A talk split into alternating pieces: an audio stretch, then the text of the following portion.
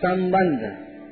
पूर्व श्लोक में वर्णित साधन द्वारा सिद्ध हुए महापुरुष का ज्ञान व्यवहार काल में कैसा रहता है, इसे आगे के अठारहवें श्लोक में बताते हैं। वेद्या विनयसाम्पन्ने ब्राह्मणे गरिहासिनि। शोनि चैव च पाण्डिता समदासिना। ज्ञानी महापुरुष, विद्या विनय युक्त ब्राह्मण में और चांडाल में तथा गाय, हाथी एवं कुत्ते में भी समरूप परमात्मा को देखने वाले होते हैं। व्याख्या। विद्या विनय संपन्ने ब्राह्मणे गविहस्तिनी शुनि चैव स्वपाके च पंडिता समदर्शिन। यहाँ ब्राह्मण के लिए दो विशेषण दिए गए हैं। विद्या युक्त और विनय युक्त अर्थात ऐसा ब्राह्मण जो विद्वान भी है और विनम्र स्वभाव वाला ब्राह्मण पने के अभिमान से रहित भी है। ब्राह्मण होने से वह जाति से तो ऊँचा है ही, साथ ही साथ विद्या और विनय से भी संपन्न है। यह ब्राह्मणत्व की पूर्णता है। जहाँ पूर्णता होती है, वहाँ अभिमान नहीं रहता। अभिमान वही रहता है, जहाँ पूर्णता नहीं होती। ब्राह्मण और चांडाल में तथा गाय, हाथी एवं कुत्ते में व्यवहार की विषमता अनिवार्य है। इनमें समान बर्ताव शास्त्र भी नहीं कहता उचित भी नहीं और कर सकते भी नहीं। जैसे पूजन विद्या विनय युक्त ब्राह्मण का ही हो सकता है, न कि चांडाल का। दूध गाय का ही किया जाता है, न कि कुतिया का। सवारी हाथी की ही हो सकती है, न कि कुत्ते की। इन पाँचों प्राणियों का उदाहरण देकर भगवान यह कह रहे हैं कि इनमें व्यवहार की समता संभव न होने पर भी तत्वतः सब में एक ही परमात्म तत्व परिपूर्ण है। महापुरुषों की दृष्टि उस परमात्म तत्व पर ही सदा सर्वदा रहती है। इसलिए उनकी दृष्टि कभी विषम नहीं होती। यहाँ एक शंका हो सकती है कि दृष्टि विषम हुए बिना व्यवहार में भिन्नता कैसे होगी? इसका समाधान यह है कि अपने शरीर के सब अंगों में, यानी मस्तक, पैर, हाथ, गुदा आदि में हमारी दृष्टि, अर्थात अपनेपन और हित की भावना समान रहती है, फिर भी हम उनके व्यवहार में भेद रखते हैं। जैसे किसी को पैर लग जाए तो क्षमा याचना करते हैं, पर किसी को हाथ लग जाए तो क्षमा याचना नहीं करते। प्रणाम मस्तक और हाथों से करते हैं, पैरों से नहीं। गुदा से हाथ लगने पर हाथ धोते हैं, हाथ से हाथ लगने पर नहीं। इतना ही नहीं, एक हाथ की अंगुलियों में भी व्यवहार में भेद रहता है। किसी को तर्जनी अंगुली दिखाने और अंगूठा दिखाने का भेद तो सब जानते ही हैं। इस प्रकार शरीर के भिन्न भिन्न अंगों के व्यवहार में तो भेद होता है, पर आत्मीयता में भेद नहीं होता। इसलिए शरीर के किसी भी पीड़ित अंग की उपेक्षा नहीं होती। व्यवहार में भेद होने पर भी पीड़ा मिटाने में हम समानता का व्यवहार करते हैं। शरीर के सभी अंगों के सुख दुख में हमारा एक ही भाव रहता है। इसी प्रकार प्राणियों में खान पान गुण, आचरण, जाति आदि का भेद होने से उनके साथ ज्ञानी महापुरुषों के व्यवहार में भी भेद होता है और होना भी चाहिए। परंतु उन सब प्राणियों में एक ही परमात्म तत्व परिपूर्ण होने के कारण महापुरुष की दृष्टि में भेद नहीं होता। उन प्राणियों के प्रति महापुरुष की आत्मीयता, प्रेम, हित, दया आदि के भाव में कभी फ़र्क नहीं पड़ता। उनके अंतकरण में राग द्वेष, ममता, आसक्ति, अभिमान, पक्षपात, विषमता आदि का सर्वथा अभाव होता है। जैसे अपने शरीर के किसी अंग का दुख दूर करने की चेष्टा स्वाभाविक होती है, ऐसे ही पता लगने पर दूसरे प्राणी का दुख दूर करने की और उसे सुख पहुँचाने की चेष्टा भी उनके द्वारा स्वाभाविक होती है। यही कारण है कि भगवान ने यहाँ महापुरुषों को समदर्शी कहा है, न कि समवर्ती। गीता में दूसरी जगह भी सम देखने की या समबुद्धि की ही बात आई है। जैसे समबुद्धि विशिष्यते छठे का नौवा श्लोक। सर्वत्र समदर्शन छठे का उन्तीसवा आत्मोपन्यन सर्वत्र समम पश्यति छठे का बत्तीसवा सर्वत्र समबुद्धय। बारहवें का चौथा। समम सर्वेषु भूतेषु तिष्ठन्तम परमेश्वरम विनश्यस्व विनश्यंतम यह पश्यति स पश्यति। तेरहवें का सत्ताईसवा और समम पश्यन ही सर्वत्र। तेरहवें का अट्ठाईसवा श्री शंकराचार्य जी महाराज कहते हैं, भावाद्वैतम सदा कुरियात क्रियाद्वैतम न कुत्रचित। भाव में ही सदा अद्वैत होना चाहिए। क्रिया में, व्यवहार में कहीं नहीं। समता संबंधी विशेष बात। आजकल समता पर विशेष चर्चा चल रही है। सबके साथ समता का बर्ताव करो। ऐसा प्रचार किया जा रहा है। परंतु वास्तव में समता किसे कहते हैं और वह कब आती है, इसे समझने की बड़ी आवश्यकता है। समता कोई खेल तमाशा नहीं है, प्रत्युत परमात्मा का साक्षात स्वरूप है। जिनका मन समता में स्थित हो जाता है, वे यहाँ जीते जी ही संसार पर विजय प्राप्त कर लेते हैं और परब्रह्म परमात्मा का अनुभव कर लेते हैं। यह समता तब आती है जब दूसरों का दुख अपना दुख और दूसरों का सुख अपना सुख हो जाता है। गीता में भगवान कहते हैं कि, हे अर्जुन, जो पुरुष अपने शरीर की तरह सब जगह सम देखता है और सुख अथवा दुख को भी सब जगह सम देखता है, वह योगी परम श्रेष्ठ माना गया है। जैसे शरीर के किसी भी अंग में पीड़ा होने पर उसको दूर करने की लगन लग जाती है। ऐसे ही किसी प्राणी को दुख, संताप आदि होने पर उसको दूर करने की लगन लग जाए, तब समता आती है। संतों के लक्षणों में भी आया है, पर दुख दुख, सुख सुख देखे पर। जब तक अपने सुख की लालसा है, तब तक चाहे जितना उद्योग कर लें क्षमता नहीं आएगी।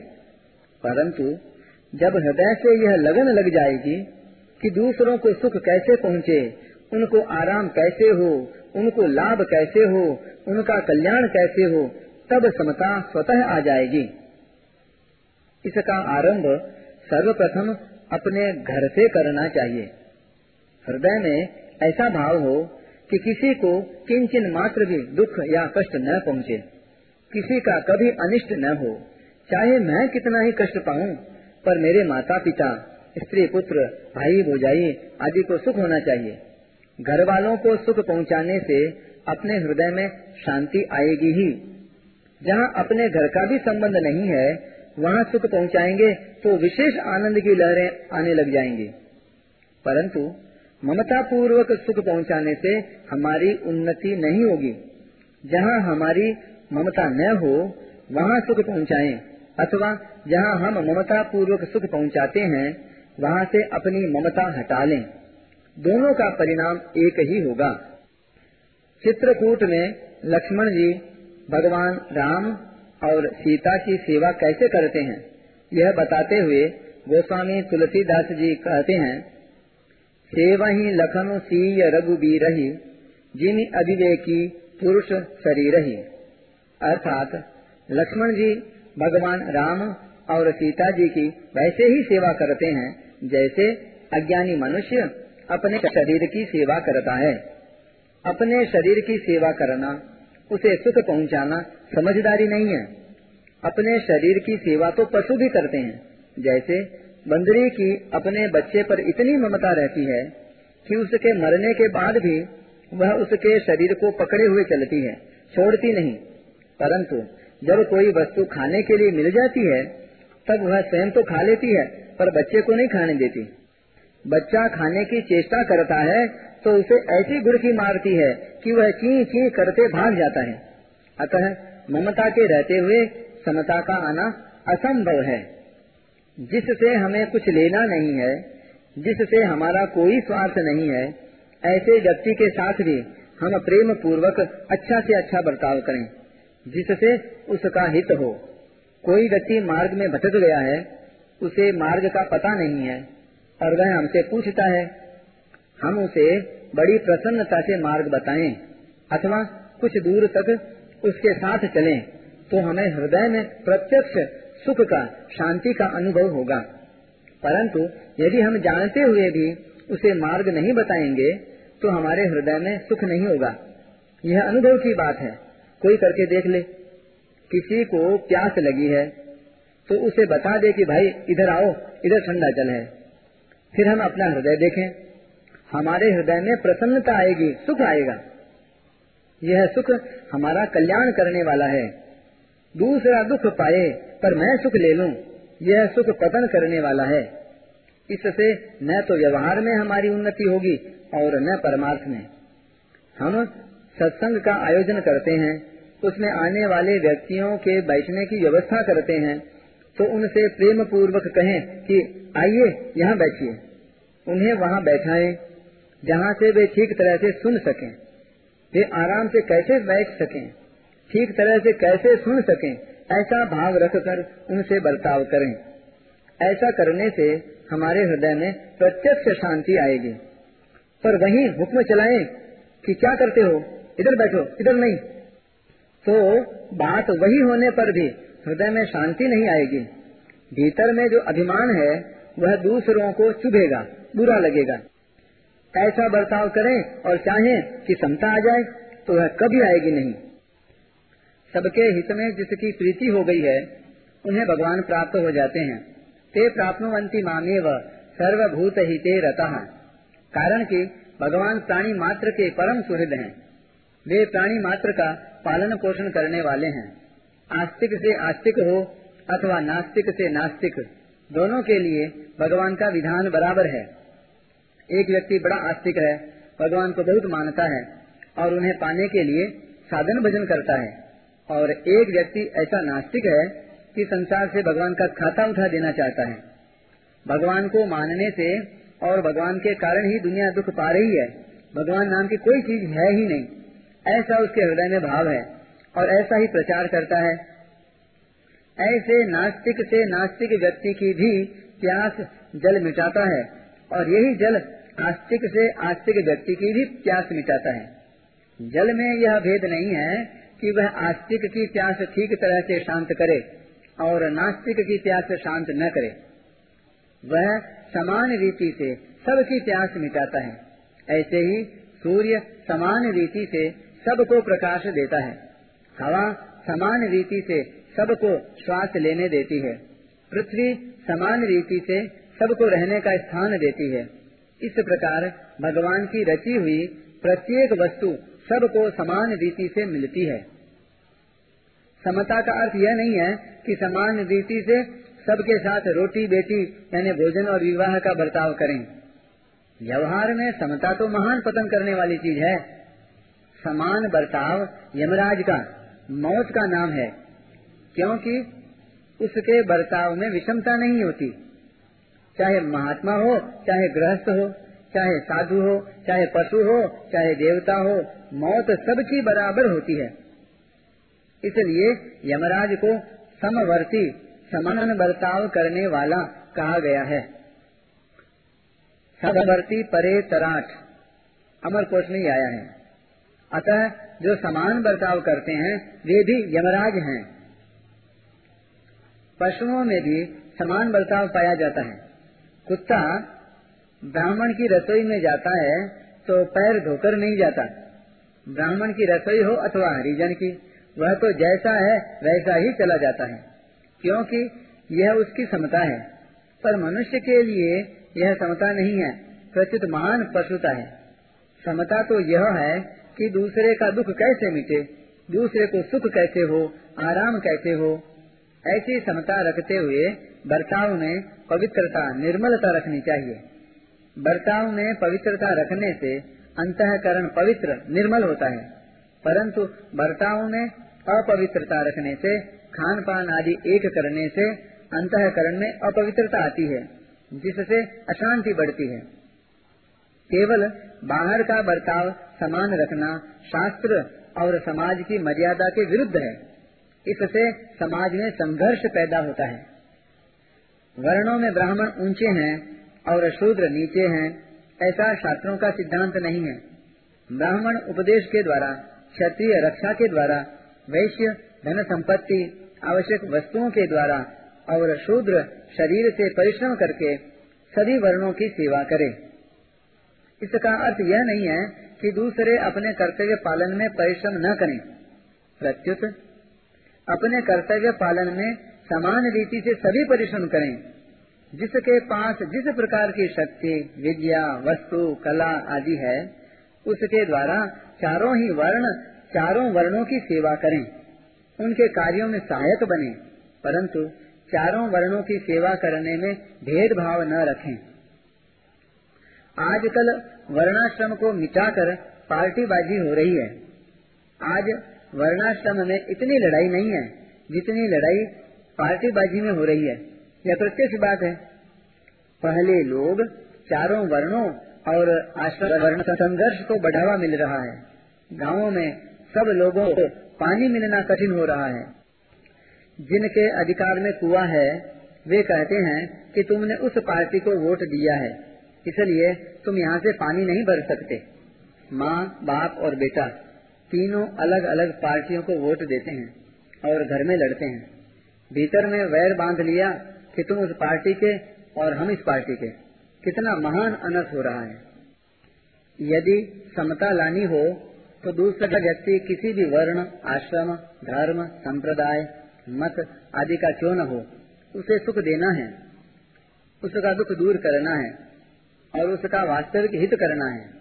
उनमें यह भेद हो सकता है कि आप राम राम कहते हैं, हम कृष्ण कृष्ण कहेंगे। आप वैष्णव हैं, हम शैव हैं। आप मुसलमान हैं, हम हिंदू हैं, इत्यादि। परंतु इससे कोई बाधा नहीं आती है। बाधा तब आती है जब यह भाव रहता है कि वे हमारी पार्टी के नहीं है, इसलिए उनको चाहे दुख होता रहे, पर हमें और हमारी पार्टी वालों को सुख हो जाए। यह भाव महान पतन करने वाला है। इसलिए कभी किसी वर्ण आदि के मनुष्यों को कष्ट हो तो उनके हित की चिंता समान रीति से होनी चाहिए, और उन्हें सुख हो तो उससे प्रसन्नता समान रीति से होनी चाहिए। जैसे ब्राह्मणों और हरिजनों में संघर्ष हुआ उसमें हरिजनों की हार और ब्राह्मणों की जीत होने पर हमारे मन में प्रसन्नता हो, अथवा ब्राह्मणों की हार और हरिजनों की जीत होने पर हमारे मन में दुख हो तो यह विषमता है, जो बहुत हानिकारक है। ब्राह्मणों और हरिजनों, दोनों के प्रति ही हमारे मन में हित की समान भावना होनी चाहिए। किसी का भी अहित हमें सहन न हो। किसी का भी दुख हमें समान रीति से खटकना चाहिए। यदि ब्राह्मण दुखी है तो उसे सुख पहुँचाए, और यदि हरिजन दुखी है तो उसे सुख न पहुँचाए ऐसा पक्षपात नहीं होना चाहिए। प्रत्युत, हरिजन को सुख पहुँचाने की विशेष चेष्टा होनी चाहिए। हरिजनों को सुख पहुँचाने की चेष्टा करते हुए भी ब्राह्मणों के दुख की उपेक्षा नहीं होनी चाहिए। इस प्रकार किसी भी वर्ण, आश्रम, धर्म, संप्रदाय आदि को लेकर पक्षपात नहीं होना चाहिए। सभी के प्रति समान रीति से हित का बर्ताव होना चाहिए। यदि कोई निम्न वर्ग है और उसे हम ऊँचा उठाना चाहते हो तो उस वर्ग के लोगों के भावों और आचरणों को शुद्ध और श्रेष्ठ बनाना चाहिए। उनके पास वस्तुओं की कमी हो तो उसकी पूर्ति करनी चाहिए, उनकी सहायता करनी चाहिए। परंतु उन्हें उकसा कर उनके हृदयों में दूसरे वर्ग के प्रति ईर्ष्या और द्वेष के भाव भर देना अत्यंत ही अहित कर घातक है, तथा लोक परलोक में पतन करने वाला है। कारण कि ईर्ष्या द्वेष अभिमान आदि मनुष्य का महान पतन करने वाले हैं।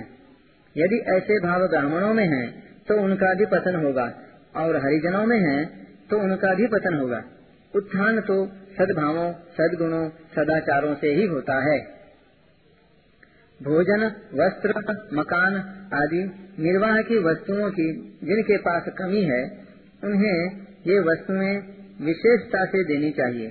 चाहे वे किसी भी वर्ण, आश्रम, धर्म, संप्रदाय आदि के क्यों न हों। सबका जीवन यापन सुख पूर्वक होना चाहिए। सभी सुखी हों, सभी निरोग हों, सभी का हित हो, कभी किसी को किंचन मात्र भी दुख न हो।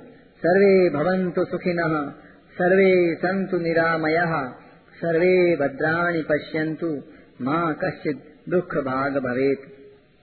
ऐसा भाव रखते हुए यथा योग्य बर्ताव करना ही समता है, जो संपूर्ण मनुष्यों के लिए हितकर है। परिशिष्ट भाव। ब्राह्मण, चांडाल, गाय, हाथी और कुत्ता, ये सभी तो हरदम बदल रहे हैं और अभाव में जा रहे हैं, पर उनमें रहने वाला जो भाव रूप सत तत्व है, वह कभी बदलता नहीं। प्रत्युत नित्य निरंतर ज्यो का त्यों रहता है। ज्ञानी लोग उस सत तत्व को ही देखते हैं। जैसे चींटी रेत में मिली हुई चीनी के दाने को पकड़कर निकाल लेती है, ऐसे ही ज्ञानियों की विवेकवती सूक्ष्म दृष्टि असत संसार में व्याप्त सत तत्व को पकड़ लेती है। तात्पर्य है कि ब्राह्मण हो या चांडाल, गाय हो या कुत्ता, हाथी हो या चींटी, विषम से विषम प्राणियों में भी उनकी दृष्टि सदा सम ही रहती है। व्यवहार विषम यथा योग्य होते हुए भी उनकी दृष्टि कभी विषम नहीं होती।